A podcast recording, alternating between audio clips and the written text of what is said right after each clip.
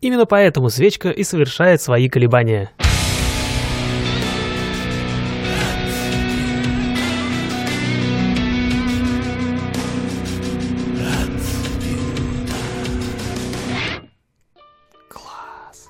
Вынужденные каникулы подходят наконец-то к концу, а это значит, что можно возвращаться не только к полетам, но и к тому, чтобы начать выпускать дайджесты и рассказывать всякие новости и что у нас тут вообще происходит.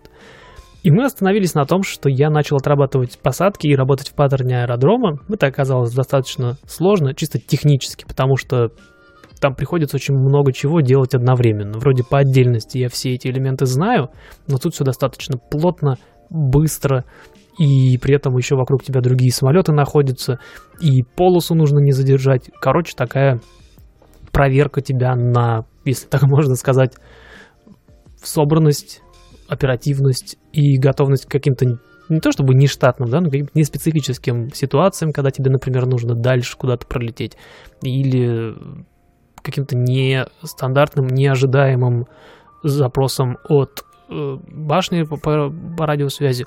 Поэтому, ну, весело. Я думаю, что это будет отдельная тема для большого подкаста, и мы с Марией обязательно это все обсудим, и я обязательно все расскажу, когда она вернется из своего отпуска.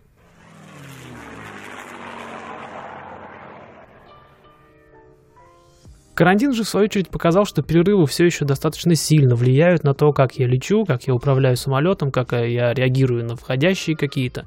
После трех недель вынужденного отдыха я поймал себя на легком ощущении нереальности происходящего. Я на автомате выполнял элементы, не совсем понимая, как вот кто управляет самолетом, что вокруг происходит. Возможно, я не исключаю, что, возможно, это конкретно последствия ковида какие-то во мне играли. С другой стороны, здорово, что восстанавливаю навыки я тоже достаточно быстро, буквально на следующий день. Я уже спокойно летел, управлял и даже позволял себе радиообмен, чего в, в первый день я мне просто головы не хватало на то, чтобы лететь, вот это все дергать, там поворачивать, следить за скоростью, высотой, еще и на запросы отвечать. Было просто невозможно, голова была полностью занята, и для радиообмена места в ней не оставалось. Сейчас уже все нормально, следующий полет у меня в четверг, и я уже уверен, что все пройдет хорошо, что там нужно будет просто отрабатывать чисто технически посадку. Скорее всего, даже на соседний аэродром слетаем, но я там ближе к делу буду держать в курсе, потому что иногда это сюрприз.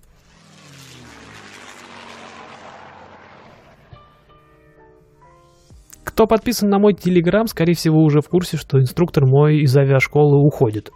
Я, честно сказать, настолько этой новостью был удивлен, что детали я пропустил, и теперь не помню, он в другую школу уходит, или у него какой-то там новый шаг в его карьере. Врать не буду, постараюсь уточнить ближе к делу, но 12 апреля у него последний рабочий день, и потом он меня будет уже кому-то передавать. Я на самом деле уже даже знаю, к кому бы я хотел попасть, но еще нужно обязательно с ним договориться, потому что у него там и расписание свое какое-то есть. Мы с ним уже, кстати, отлетали одно занятие, но тем не менее нужно какие-то формальности какие-то соблюсти в конце концов.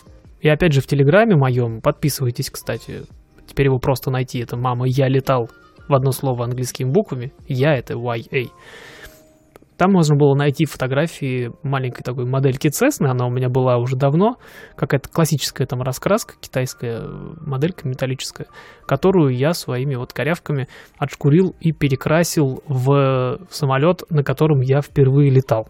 Я не имею никакого опыта в моделизме и покраске моделек, но как-то там получилось, и я, тем не менее, все равно подарю эту модельку своему инструктору, потому что я-то его точно запомню, а себе тоже хочется ему оставить какую-то память. Надеюсь, ему понравится. До большой модели Cessna руки у меня пока так и не дошли. Я на тестовом эфире достал из набора буквально несколько деталей салона и понял, насколько все будет сложнее, чем я предполагал. Это не конструктор, это модель для сборки, и, соответственно, там все чуть сложнее.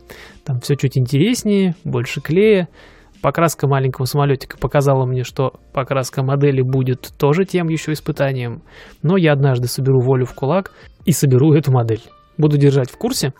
На этом дайджест по большому счету можно сворачивать, потому что новостей пока особо не накопилось. Обязательно подписывайтесь на подкаст на любой удобной для вас площадке, потому что дайджесты будут выходить периодически, один-два раза в неделю. И обязательно рассказывайте о нем друзьям, потому что вместе, конечно же, веселее.